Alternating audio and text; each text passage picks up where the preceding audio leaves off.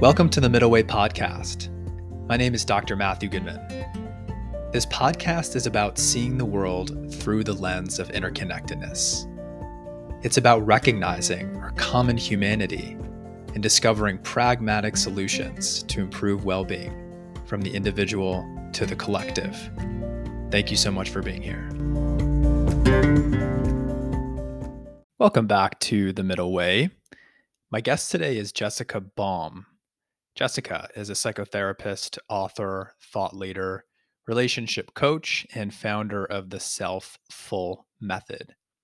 She's the author of the book Anxiously Attached Becoming More Secure in Life and Love.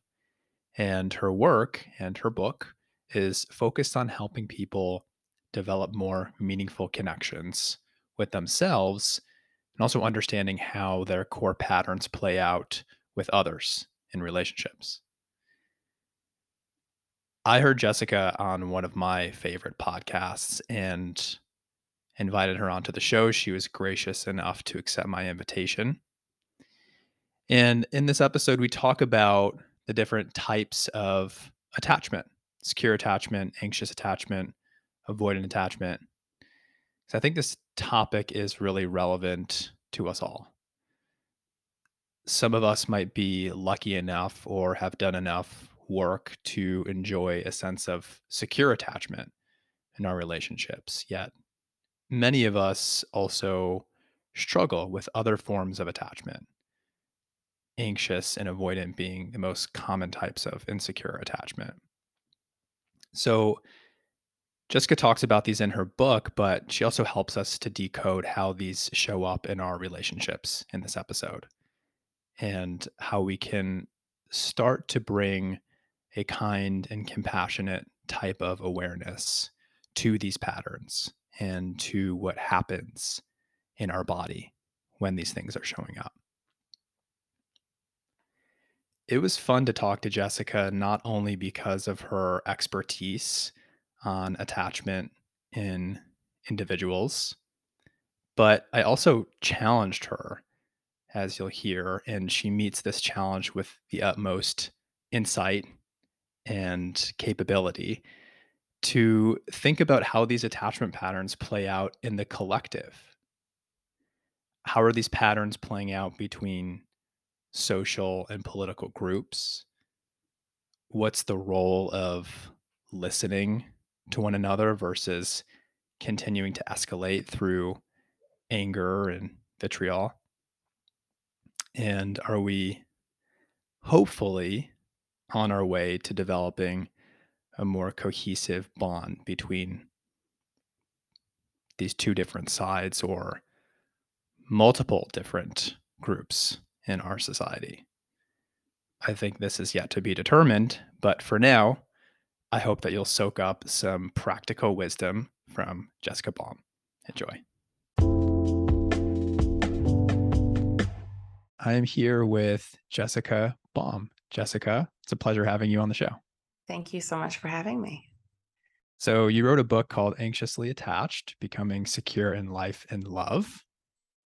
And this is a really great practical book for folks. And I think packed with a lot of good science, packed with a lot of great recommendations on becoming more secure in our relationships. But I wanted to start off maybe by hearing from you a little bit about what attachment is. And maybe we can talk a little bit about the three different types of attachment. So, can you give us a sense of what we mean by attachment? Sure. I love that question because I feel like the general public is becoming more and more aware and curious, which is great. And attachment is so layered. So when we're in womb to early developmental years, we are forming relationships with our primary caregivers. But it's so much more than that. It's an energetic dance, primarily with our mother or that figure in where we learn to get our needs met. So we're in a dance of co regulation with that person. So, depending on our sense of safety, trust, rupture, repair, so conflict or getting our needs met, we develop patterns of either trying to get into connection or how we're dealing with connection. And those patterns become embedded in our um, nervous system, which is not fully developed. And I can talk about how that relates to anxious attached people, anxiously attached people.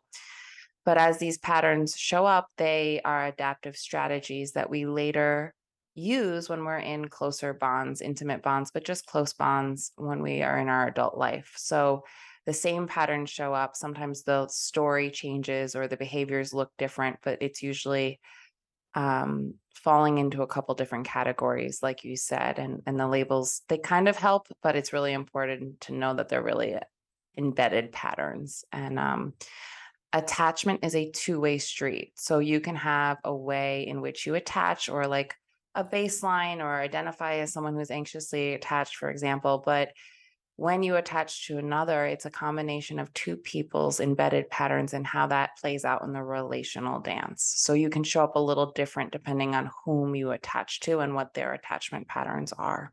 Mm.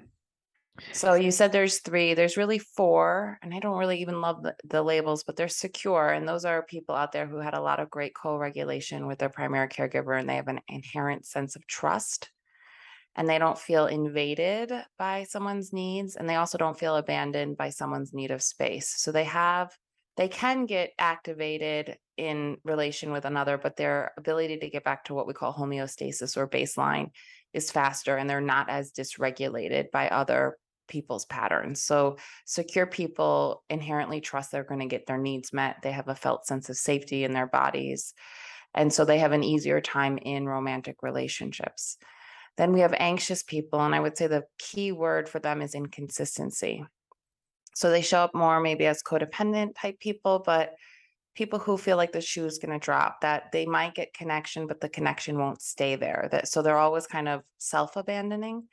And um, a way in which they adapted to survive was to track the needs of their primary caregiver, to track the mood of another. So these are people who know what their partner is feeling a little bit more than what they're even feeling. So they have a little bit of self abandonment in there as an adaptation to survive.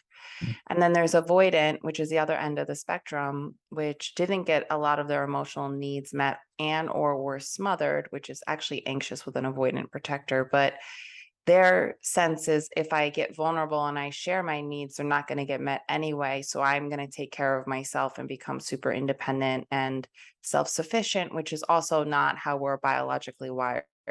We're supposed to be in relation, we're supposed to be interdependent with others, we're supposed to be able to ask for needs and get needs met. So those are the two extremes. Um, anxious would be over dependent for self regulate for regulation and uh, avoidant would be only self-regulating and struggling with co-regulation and joining because that brings up a lot of fear mm-hmm. i want to dive into those a little bit more and maybe we can get into a case example but i'm curious actually just to hear from you how you got into this work um, as a therapist and how you got into the work to, working with people on attachment styles yeah, I mean, well, I suffered from anxiety and depression and probably what you'd call codependency when I was younger, which I write about. And I read every single book out there. And, and there are a lot of wonderful books out there, but nothing was hitting the nail on the head for me in terms of what my body was experiencing. And it wasn't until I like got really dive deep into attachment theory that I started to understand that attachment's at the crux of a lot of things that we struggle with. And so um, I came down to Florida and I had a couple different careers and I decided I wanted to help people with depression or just people who were struggling in ways that you couldn't see with your physical eye because I had been struggling and you if you looked at me you would have never had known. You would have said, "Oh wow, she looks totally fine." And inside I was I was not fine. So I did go back to school for that.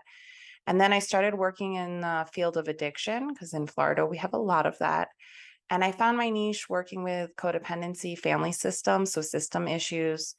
And then through my own personal life, I started to study imago therapy, which means image. So we attract partners for a reason and um, to get conscious of our wounds and to heal. And so I started to do a lot of couples work and families work using this modality.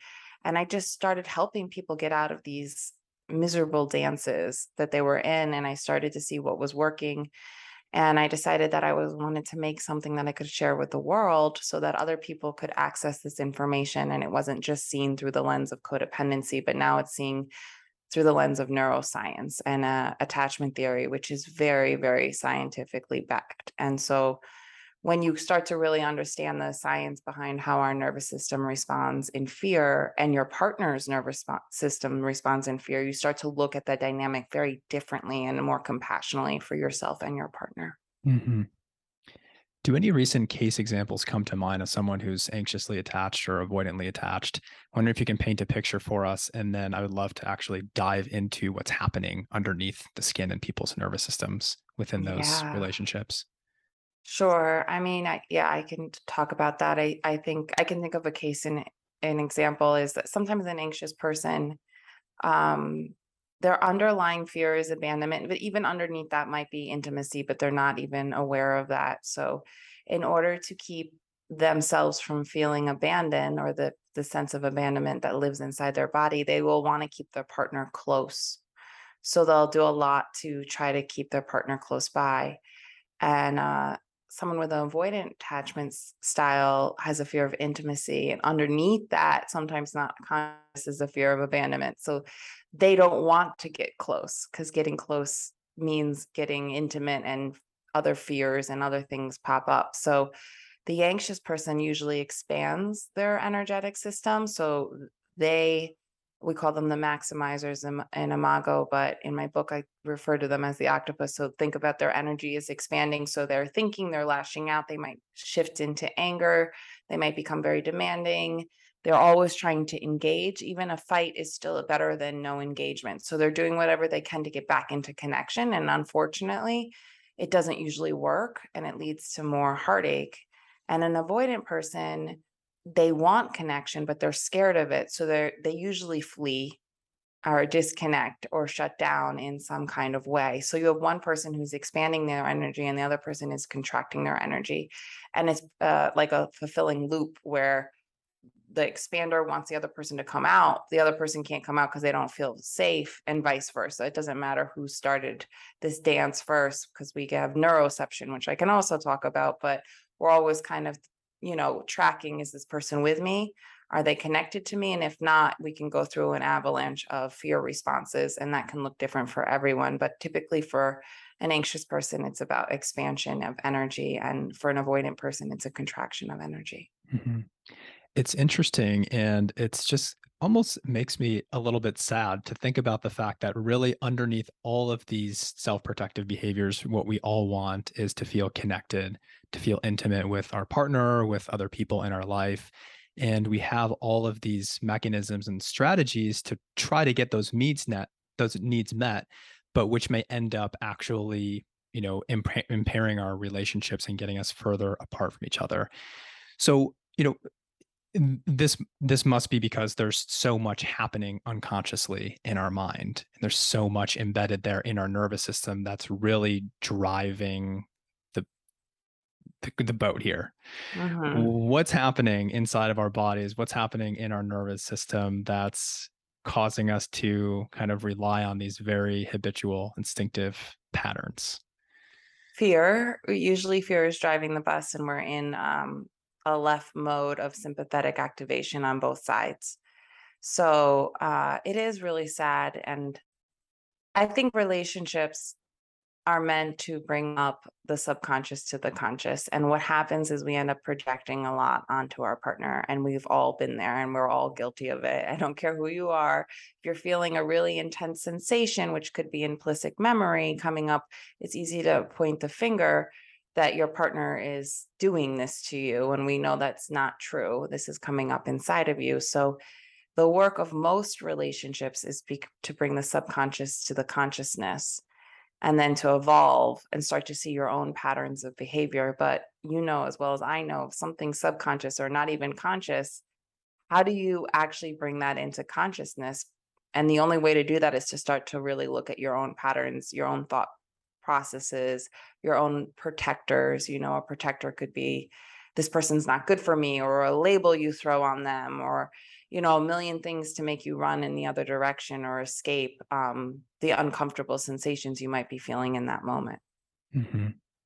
You said earlier that we sort of attract the people subconsciously into our life that help us heal, that help to make the unconscious conscious. Do you Mm. see that a lot in your in your practice? Absolutely. We have, you know, we, we know with quantum physics, and we know also through imago theory that we have an energetic signature that is our frequency and our blueprint, and we are attracted to certain people for a multitude of reasons. I mean, there's so many layers, and there's no wrong or right, but you know, sometimes we're attracted to something that feels familiar and the familiarity of that is also where the work is. And that doesn't mean that the relationship is wrong or bad or not right. It just means this could be familiar and that's why you're gravitating towards it because your nervous system recognizes it or something about it pulls you in.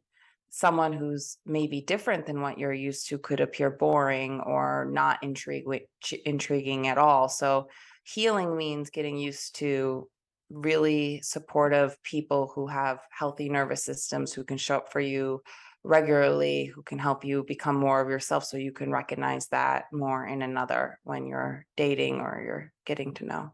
hmm What's your sense of kind of the overall prevalence of anxious attachment or avoidant attachment in broader society? And really, I'm more curious to hear your thoughts on if you think that this is kind of a growing issue and maybe we can you know try to analyze why that's happening but do you think people are are feeling more anxiously attached to people in their life more than before let's say over the past you know few years or decade? Yes and i think that due to our culture and the nature of our like success busy driven society that doesn't slow down and and have heart to heart connection and community at the forefront people are becoming unfortunately more in that in the other insecure categories. It's also a generational thing.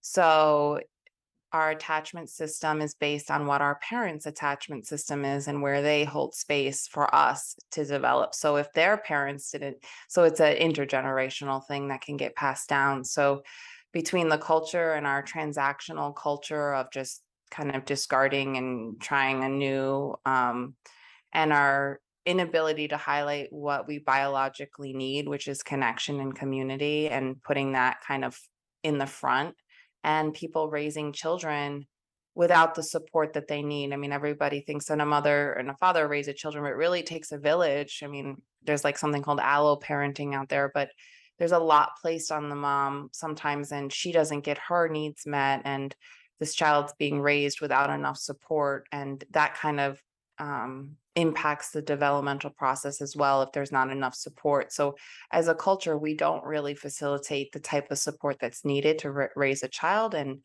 there's just so many layers to it. And unfortunately, we're moving into I what I think is more insecure attachment styles, um, and I I hope that shifts, you know, and I hope people start healing so that they can reproduce and create more security for the Mhm. next generation. I really wonder about the role of technology and social media and especially dating apps in all of this. I mean, thinking about kind of the dating app culture and how much insecurity um, is sort of embedded in those types of relationships where, you know, it's really not about leaning into one person and working through difficulties. It's about kind of sampling. And then as soon as something goes wrong, there's a hundred other people at your disposal. So sort of reinforces kind of this maybe sort of anxious or avoidant attachment style in my eyes. But how do you see the role of technology, you know, social media, dating apps playing a role in all this? Yeah, I mean, I would definitely have to agree with you. And the dating pool changes over the years too, because more secure people get married off. So that's, Right. you know, that. And, you know, I think that our culture sets us up for a fantasy of what love should look like. And not many people are raised in the reality that love is a container of work and will bring up your shit, excuse my language, and your okay. core wounds. And so the dopamine phase can last from two days to two years. And then there's a rupture or a fall from grace at some point, And that's when people want to jump ship. And it is, it's scary and it's hard when the relationship was a portal of bliss. And now it's uncomfortable or different or challenging. And that's like where the work is. And unfortunately, many people out there think, oh because these challenges are coming up this relationship might might not be right for me and it's like no your patterns are going to show up in most relationships i'm not saying that there aren't better fits and whatnot but that you your work is to work through the patterns with your partner, hopefully to get conscious of what's really going on, which is really hard work. And many people don't make it to that phase because it is really hard and it requires a lot of self-reflection and um, growth. And when you and it can be challenging, so it can get messy. But actually, that's part of the evolution of most healthy relationships. It's not like a a steady uh, incline for hmm sure. hmm So people are in relationship, they're noticing these patterns coming up if they're lucky enough to be aware of, oh my God, this is my kind of you know, anxiety or my anxious attachment coming up or my avoidant tendency. How do you work with people to I mean, I'm hesitant to even use the word healing because it's not necessarily like these things will just evaporate. But how can people better relate to these patterns in a way that allows their relationships to feel healthier, um, and just for them to have a greater sense of well-being in those relationships? You know, yeah, you're right. Healing is, in my opinion, expanding your tolerance or your window of tolerance in terms of um, how you respond to things. And it is incredibly hard when you have insecure attachment and it takes a while to heal. But, you know, I do imago therapy. So part of it is learning that if your partner is doing a behavior, we don't want to focus on the behavior, but what is the p- behavior serving? What's underneath that behavior? So if they're shutting down or running away, what is it they're actually running away from? It might not be you, even though it appears that way, or if they're angry or aggressive or unhappy, what is it that or or doing some kind of behavior that you're like, oh, let's look at this behavior and get really mad at it. You need to start to say the behavior is just an expression of the unmet need or the fear being manifest. So if we can get out of the behaviors and start to get underneath them and see what's driving them and have conversations around that, you can start to get conscious of those things. And, you know, patterns repeat themselves until you can get conscious. And it it is it is hard work. Sometimes you need a third party to step in and say, hey, like let's let's not focus on this. Let's look at what's underneath this. And then it kind of shifts the way you see your partner altogether and you have more compassion for yourself and your behaviors and you start to see that their behaviors make sense given how they adapted to survive and how they are in their world Mhm. Part of this work, from my understanding, is also getting a little bit closer to the actual physiological sensations that come up for us in these dynamics and bringing kind of gentle awareness. Um, can you help us understand how you might work with someone in in developing more kind of somatic awareness of these things? yeah that's such a great um, question you know so we have implicit embedded stored memory. So when we're really young, you know, everybody thinks of memory as like a movie playing in your head. And the truth is, we have sensational memory that is actually much stronger and more potent, should I say, and stored from womb to forever. But for four, we don't even have the other type of memory. So we're storing all this sensational information in our bodies in our hearts in our bellies um, in our in our muscles so our body is storing this trauma that doesn't get it's not that it has to be big trauma and i hate the word trauma because people listen to that and they get confused but it's embedded and it's not resolved so it's um, stored in your body so then when you're in a relationship and someone ghosts you or doesn't call you back and you feel your gut fall or you feel a painful sensation you think that they're causing it while they're just awakening it and they're awakening a part of you that remembers of being dropped or not being held or being invisible or not being seen and so they awaken these parts within you and you awaken these parts in them um, and it's very hard to get out of the habit of saying you did this to me versus you awaken this inside of me. Now that's where the healing is because now it's here and healing is learning to be with more and more and more of yourself in the presence of healthy people, often needed um, the support of somebody else's system, but the ability to be with those sensations and have a new relationship to them, to start to see them as memory and as parts of yourself, to welcome them, which most people would look at me and they're like, ew, I don't want to welcome these really uncomfortable sensations. But it's like, that's what you're avoiding. And you will continue to avoid that in all of your relationships. So if it's showing up, it's a gift to start holding that in a more supportive way so that you're not spending your life avoiding it. hmm it's helpful to think about the fact that, as you said, it's not necessarily the person or even so much about the behavior that's bringing this up. It's it's it's a reminder, and so we can kind of through this experience that we have, we're sort of filtering how we view someone else's behavior. It can really magnify what's actually happening in front of us. Yeah. And it's not just like only your stored memory. It happens in the here and now. People do crappy things to people, and I'm not discounting that in any way. I'm saying if you're having a big sensation over something that's kind of crappy or just a little bit, there's a chance that you had a felt experience of this before. So both are true. We see, you know, 80% is history, 20% is happening in the here and now. And that's just a vague. So it's it's layered. It's not just like, oh, I'm having, you know, my my partner didn't call me back and I'm having all this anxiety. Them not calling you back might actually be a problem that needs to be addressed and a need. But the anxiety that you're having, if it's extreme, is also has to do with your nervous system and your sense of safety in the world and it has deeper roots than just you know a missed call for a few hours. So you just want to be gentle with yourself because once you start to unpack these things you start to see that you're not the cause of them and you're it's not your fault and this is a little bit wired in you. And now you know now you can start to heal them when you start to see that they're they're they're surfacing hmm I have a really tough question. I don't know if there's going to be an answer to this or not, but um, maybe we can investigate it together. sure A lot of this podcast is about really looking at things kind of from a broader collective level and also looking at the parallels between what happens in our individual lives and individual relationships and then kind of in these between broader social groups. But I'm wondering if you ever observe or notice these attachment patterns playing out between groups of people, maybe between social groups or political groups, and if there is some sort of trend more, more so now in the direction of relating to each other kind of in a more avoidant or anxious way. yeah i think that that's a really profound question and i would say that the political um opposition that we're facing is a good example of two sides fighting for their needs viciously. And the energy in which we've been experiencing is um, both of sympathetic activation.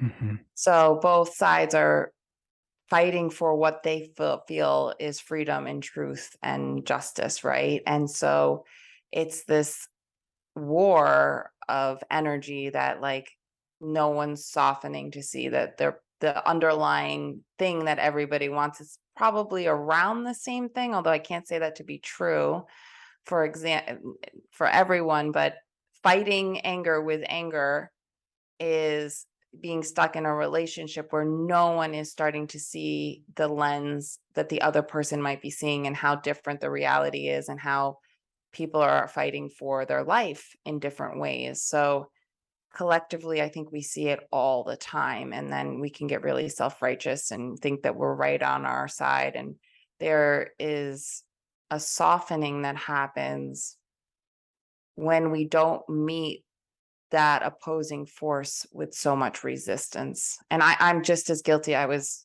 screaming at my TV at one point throughout all this political stuff, and I won't get into like where I land or anything like that, but it was awakening a part of me that felt like this is so in, in- unfair and this is how can no one see this is happening and you know it just touched so many things inside of me and I was able to see like it wasn't just about what was happening in the here and now and we would get stuck in these feedback loops and I think the news kind of just pours more gasoline on the mm-hmm. fire any which way it can to try to keep us hooked.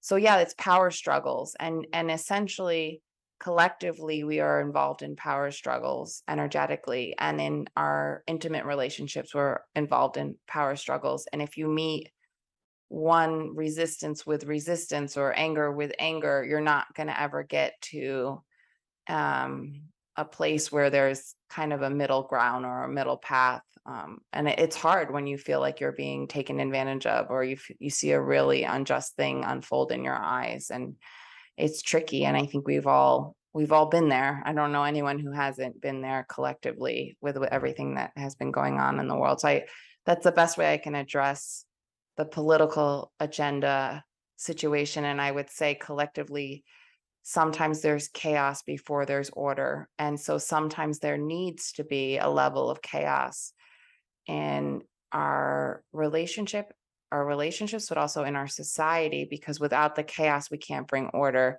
And before there's big change, sometimes the change is a big, like, explosion of things and then there's a reorganization of things after that. So sometimes it's needed. So hopefully there'll be some more order and peace um, on its way that was probably the best answer i could have ever hoped for in response to that question. So thank you so much for that. It's really interesting to think about us kind of collectively in this sort of relationship and you know i hate to divide into sides right? But i mean we do see kind of different you know two different sides. And we are really in this really tense relationship with one another. Maybe separation is the answer hopefully not. Maybe we can work through it together but i love what you said about you know probably somewhere deep down there are some similar desires there, some similar needs that we want to be met. It might not be exactly the same, but probably somewhere there's something like the desire to be happy, the desire to be healthy, to, you know, feel more connected to people around us, to each other. Um, so it's helpful to think about it through that container. And I really love the um, the framework of kind of chaos and order that you put around that as well. And I totally agree. I think perhaps maybe there's some sort of chaos or rupture happening hopefully so that we can find a, a better and deeper relationship with with one another and build something new together yeah. And I mean, I think, well, when you look at rupture and repair as infants, rupture is needed. It's not that we're uncomfortable in relationship, it's that we get uncomfortable and then there's a deep repair, which deepens intimacy and, and trust. And I think the same thing true, you know, goes true. Like we can't have a society that never has ruptures. It's it's inevitable. We're going to have moments that are scary and hard, and change has to come at a certain point in order to change for something better. And so it's the transition that can be pretty hard. Mm. That's fantastic. A little existential, but I love that. Um, I know I've asked you a lot of questions. Is there anything else that we haven't covered that you were hoping to share with folks? I know I think this was very insightful on multiple levels. Yeah, I mean, I don't know the population that listens to this podcast, but hi. Um, and I guess, you know, part of my work is that, you know, I want to help people heal. And I just, I wrote a book and, and it's a self help book, but the truth is, healing happens in healing relationships. And then if you're listening to this and you're identifying as one of these attachment styles, just know like, one, you're not alone. And two, slowing down and grabbing the right support and asking for that support is actually how you heal. We don't heal with a book alone. We don't heal on our own. There is some healing that can happen alone, but truly having or re-experiencing things in the support of supportive people is is how we start to integrate change in our brain. So it's really important that you don't feel if you're listening that you have to heal any of this alone or that you're different that we all have patterns and that reaching out for support is so important. Mm-hmm. so important and um, i will have a link to your book in the show notes so that people can hopefully take that book and bring it into their relationships to actually um, experiment with that work in their real lives. Where else can people find you and learn more about your work yeah, so I'm on Instagram, Jessica Baum, LMHC. I'm actually not on as much as I used to be, but also I have a coaching company called Be Self Full. Um, and you can just put my name in Google and pretty much everywhere. And the book is everywhere too, and um, in a lot of different languages. So I'm really fortunate that it's like getting a wide stretch and a reach out there. Awesome. Jessica, so appreciate you being here. Yes, thank you for having me. Thank you again for listening. Remember that you can really help the show by clicking subscribe or by leaving a rating, a review, or sharing the episode with someone else. Thanks again, and see you back here soon.